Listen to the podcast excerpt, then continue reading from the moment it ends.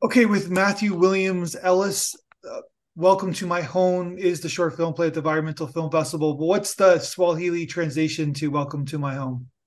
Uh, it's Karibu Nyumbani.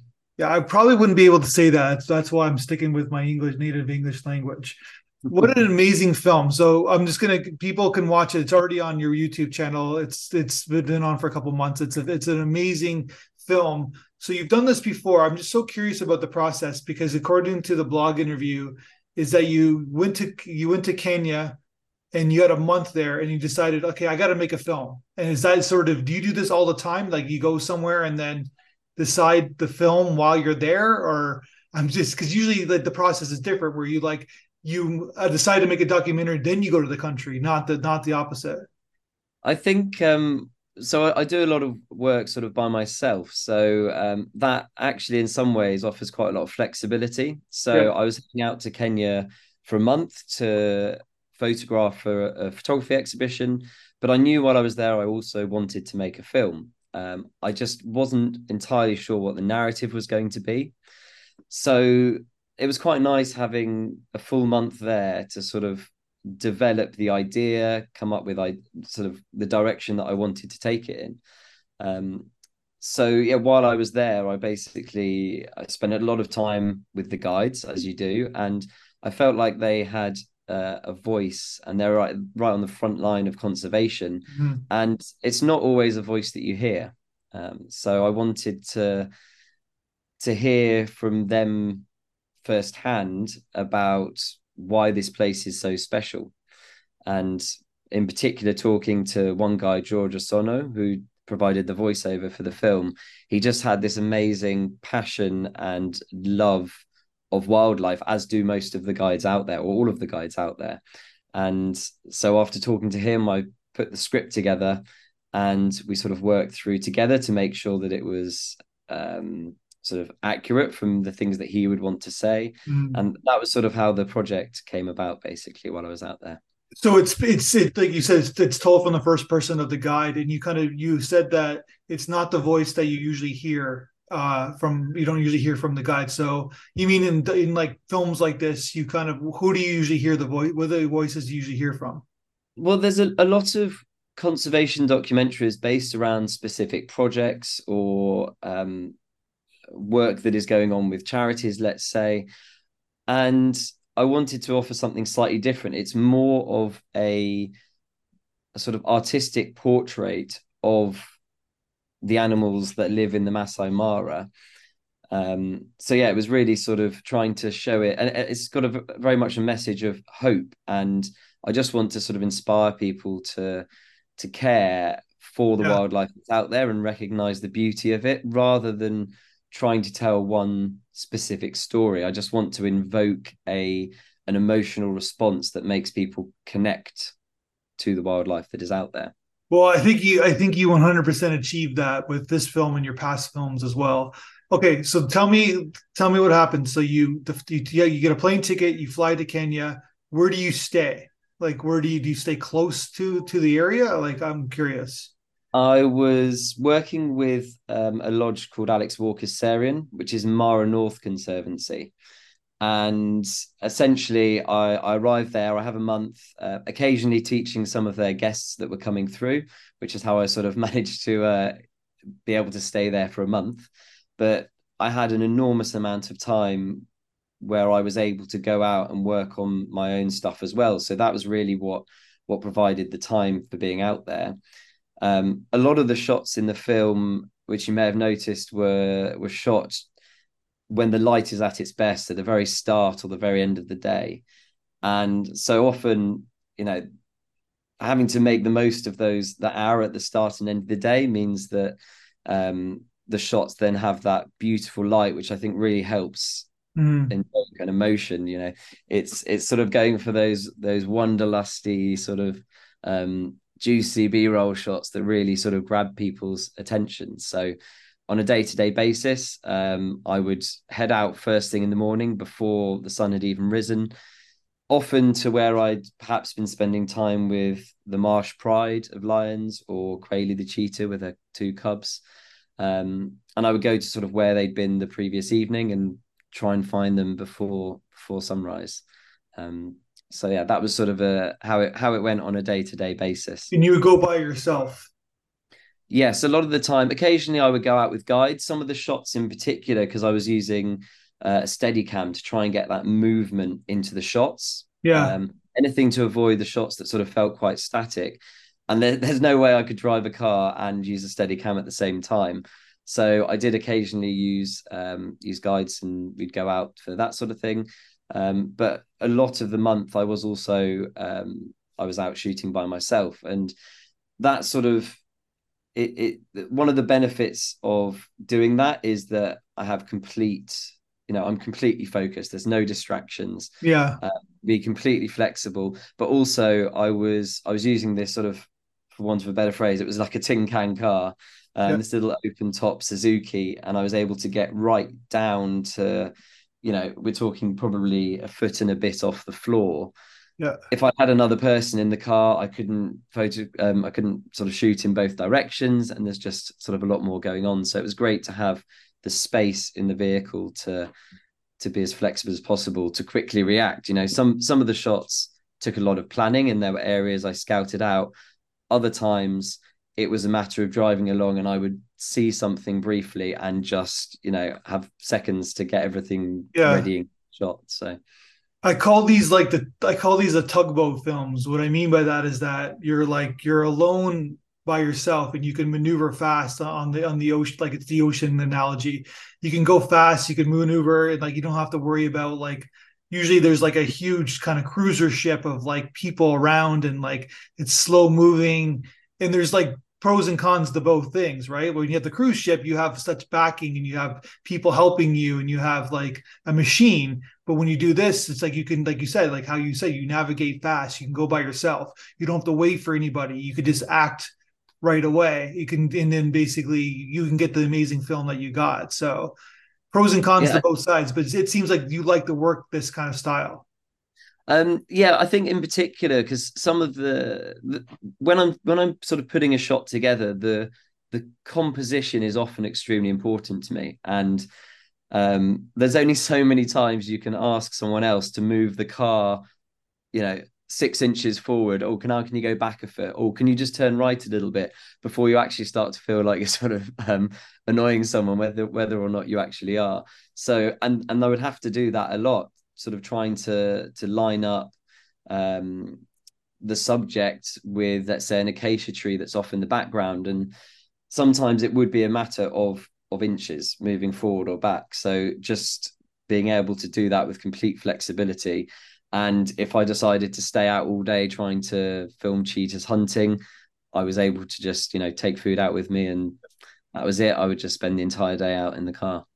That's amazing okay so it's it's amazing because people got to watch your film. It's like it's so beautifully like I'm sure you've been told this time and time again, but it's so beautifully photographed. It's like even your other films too, where it's a time capsule, meaning that like I you're I think on your bio it's like it's played where it's like it's like a loop film, meaning that it can just it's like an installation. It can just play somewhere and then people just can take in your the beauty of what you shot. So tell me about, but then let's talk about the narrative. Uh, so, do you, mm-hmm. when did you first meet George, the the the guide and the voiceover in the film? Um, I met him quite shortly after I arrived out at Alex Walker's Serian, and we'd had a couple of drives together, and I was just yeah taken by his his sort of gentle passion for wildlife and um, yeah, after a few conversations with, him, I sort of realized that what I wanted the the narrative to be was from the perspective of someone who who is their home um, and someone who is on the the front line of conservation.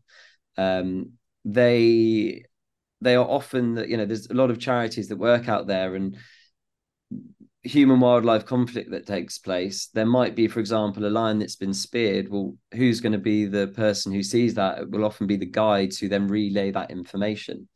Um, there's there's other areas within the Namara where guides are specifically passing on in, passing on information about where prides of lions are. So that can be relayed to villagers to try and then reduce uh, human wildlife conflict where you've got the cattle herders then you know, running into prides of lions. So they really are on the front line um, from a perspective of actually, you know, information, um, educating others, and and also in terms of the the people who visit these areas. When they leave, they have spent most of the time with these guides. So if they are to leave these areas and leave caring about the wildlife that is there, that's probably going to have come from the conversations and the passion that they've experienced from the guys they've spent time with. So, what did he think of the film when he saw it? Yeah, he really liked it. I, he was, um, he was certainly. I think when I first said to him, "Would you be willing to do the voiceover for this film, and can we, we work on this together?" I could sense that he was definitely a little bit nervous. Um, and when it came to doing the voiceover, um, he just sort of settled into it after a few takes, and and I think hopefully that, comes across that he was quite relaxed in it. But yeah, he he really likes the film and just love loved sort of being a part of it. I think. Um, uh, yeah, um, he it must be amazing. You hmm. basically created his like you created like a like a like in a, from a like kind of like from a legacy point of view. Like this this will can be around forever this film and he can show it to his yeah. friends and family and and like you know what I mean? It's it's kind of amazing. He must be blown away. Yeah and I'm, I'm really I'm going back out to the same area to Alex Walker's area in Mara North in August next year.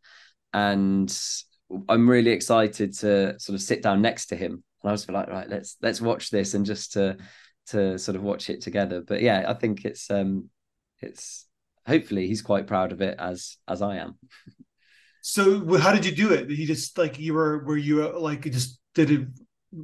How did you like? How did you do the voiceover? Like I'm I'm assuming you were in different countries and. No, so I did this all while I was over there as well. So there was. So you had the narrative already when you're when you're even though like you kind of figured out the story like in that month span.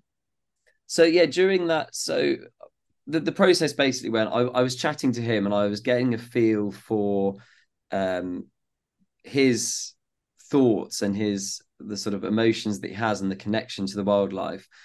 Um, while I was over there, I took um, sort of 24 hours out of going out and driving, which was actually quite welcome because I've been doing sunrises every single day. But I sat down and sort of put together the thoughts and the um, the script as a result of talking to him. I showed it to him. He then um, sort of helped weave in some of the Swahili words.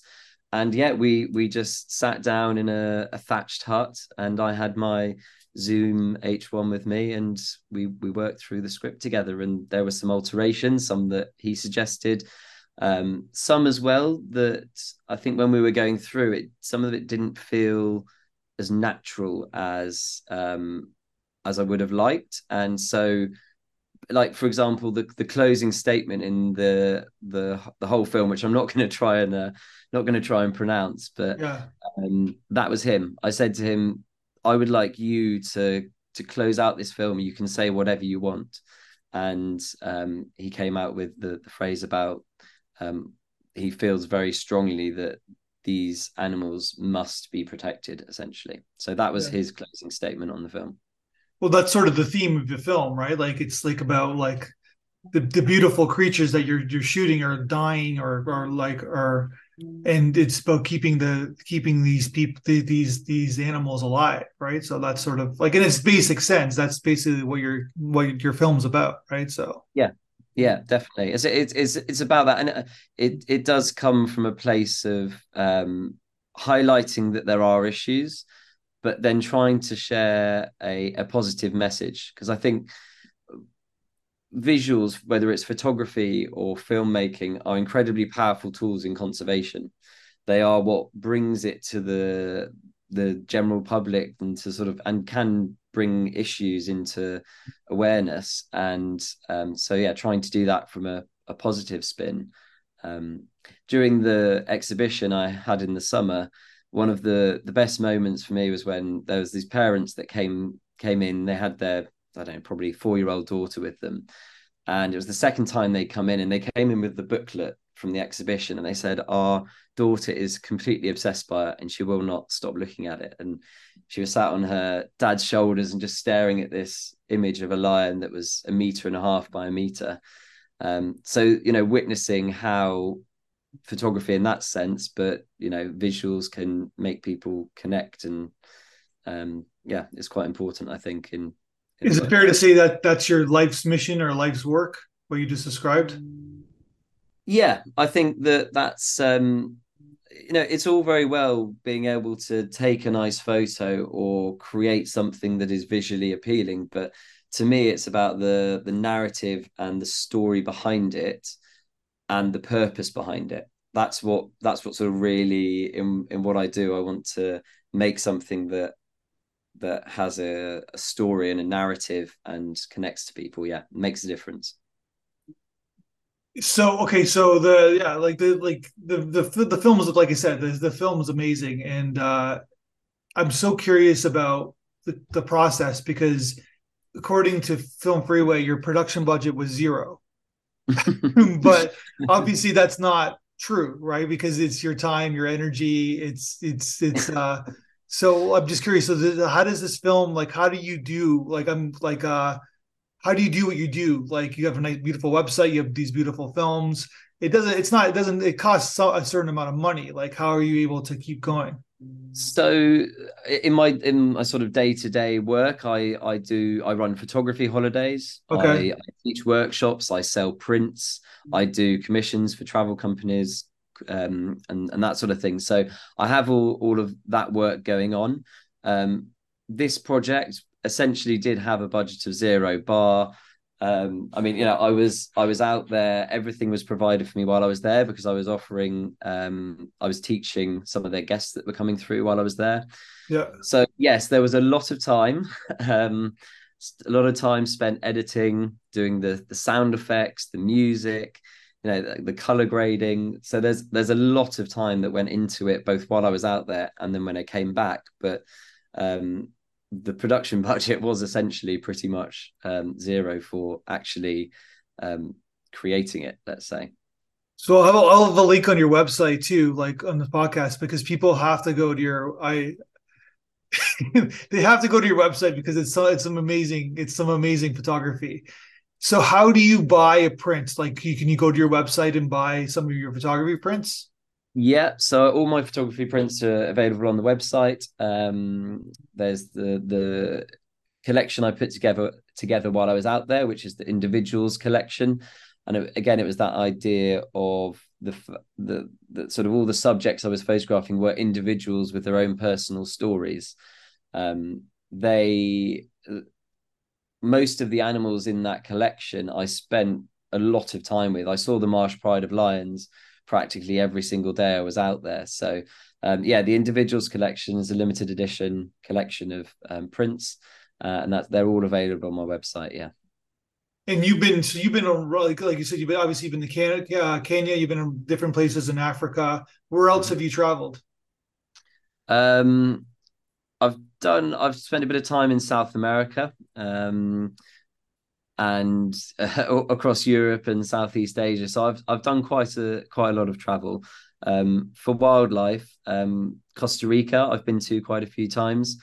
It's an amazing destination for for wildlife photography. Um, but certainly, I find myself being more and more drawn to spending more time in Africa, which I think comes from spending um, a few years when I was younger, growing up in Tanzania. Um, but yeah, traveled here, there, and everywhere. yeah, your prints are amazing. I actually want to, I might want to buy one for my wife for, uh, for, for, uh, and I'm serious too, for, for, for Christmas or Hanukkah, whatever. amazing. Wait, so basically, you you ship around, you ship all around the world. I do, yeah. I can ship them anywhere. Yeah, it's amazing. And so yeah, so yeah. that's what you do. So you teach in you you teach classes. Do you teach like kids or like adults? Like what's how do you teach?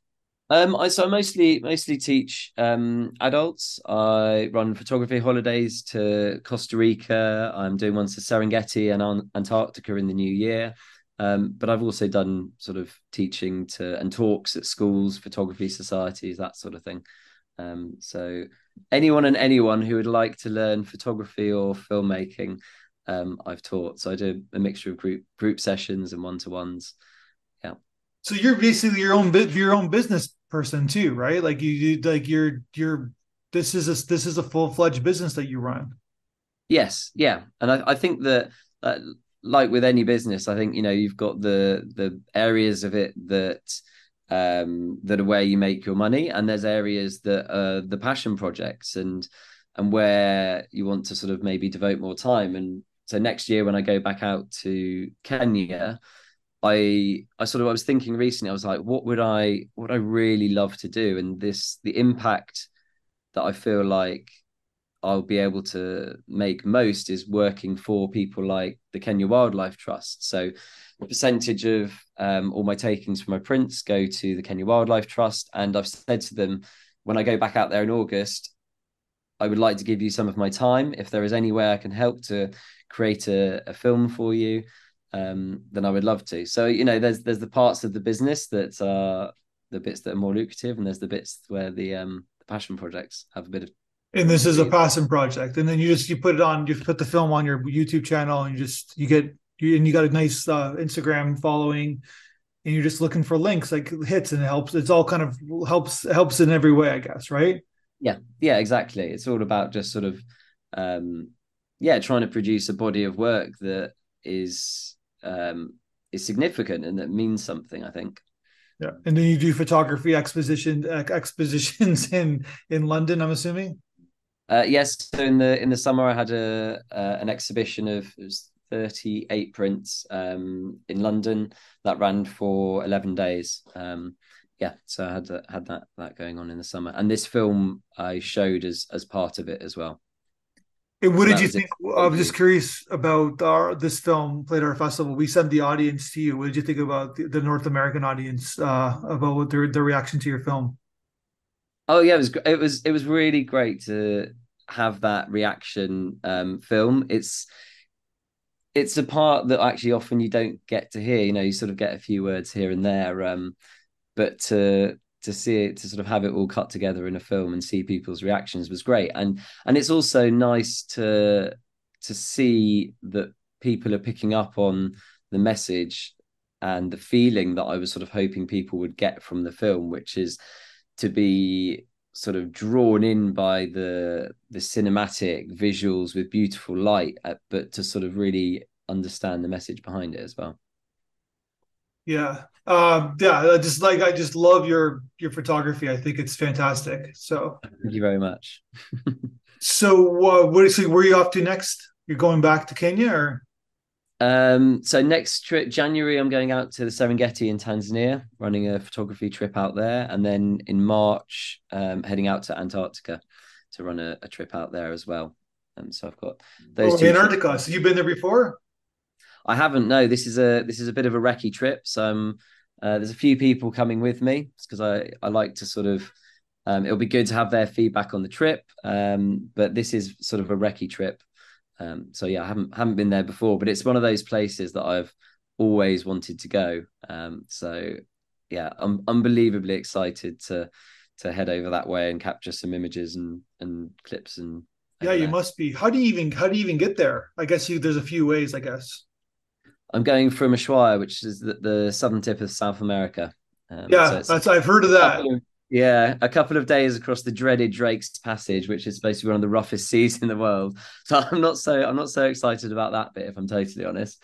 Um, but then I talked got... to a filmmaker who did that, who showed their film, Antarctica film, and they did the, that same journey, and they said it was fantastic, fantastic yeah. photography you can get during that travel. So yeah during the journey there's there's lots of sea life and stuff as well yeah so, uh, so that's what i mean. So i think you'll i think you'll enjoy it. I don't think it will be that bad for you so. Thank you i appreciate it i've just this is just i i've never didn't do it myself. This is just uh, a source that i got or someone i interviewed so they talked yeah. about in the podcast so. It's all part of the adventure as well isn't it? You know the harder it is to get somewhere or the more effort you put into getting somewhere, the sweeter it is when you actually arrive to your destination. Yeah, and, and how many people can say they've been to Antarctica, right? Like less than a, uh, easily less than a million, maybe less than hundred thousand in the world, right? So mm. you're you're a unique species that even land there. So yeah, it should be it should be a really exciting trip. Should be really well. I'm trip. sure. Are you going to make a movie about it?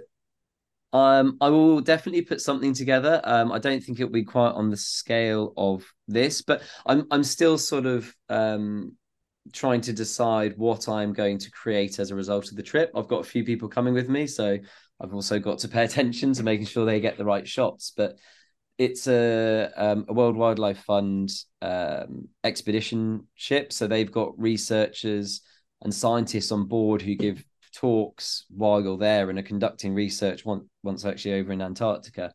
So um, I haven't organised it yet, but I'm I'm hoping to approach them and say, look, is there anyone who would like to just provide a, a short a short sort of interview about what's going on, combine that with some of the footage, and that sort of that's where the story element comes through. The where where you've got someone who's sort of um, providing the information. Um, so yeah, so I've got a few ideas, but I'm not not sure yet exactly what what format it will take. Gotcha. Eh, well, I, I you're relatively young, and I think that I don't know if you, this is something that you thought about, but there's a there's a I don't know if you thought about doing a feature or like a TV kind of series, but you definitely have the the the storytelling aspect and of course the photography to do like a larger kind of scale project. I don't know if something you thought about. Um, I I've I would love to be involved in a larger scale project. Um, I haven't sort of uh, I haven't sort of thought directly about making one happen, put it that way. But I'm always open to ideas. So if anyone is listening and sort of has anything they're working on, I would more than be more than happy to sort of talk about that sort of thing. I do love the idea of making something that is, you know, of a larger scale. I think it would be amazing. Well, let's talk again when you make your next film, and let me know. Keep in touch, hopefully. And I, I just signed, I subscribed to your web uh, to your website, and uh, you'll keep in touch with me that way. But I want to see what you do next. Yeah, amazing. Thank you good. so much. I'll, I'll make, be sure to let you know. One, two, three, four, five, six, seven, eight. Schlemiel, Schlemazel, Hasenpfeffer Incorporated. We're gonna do it.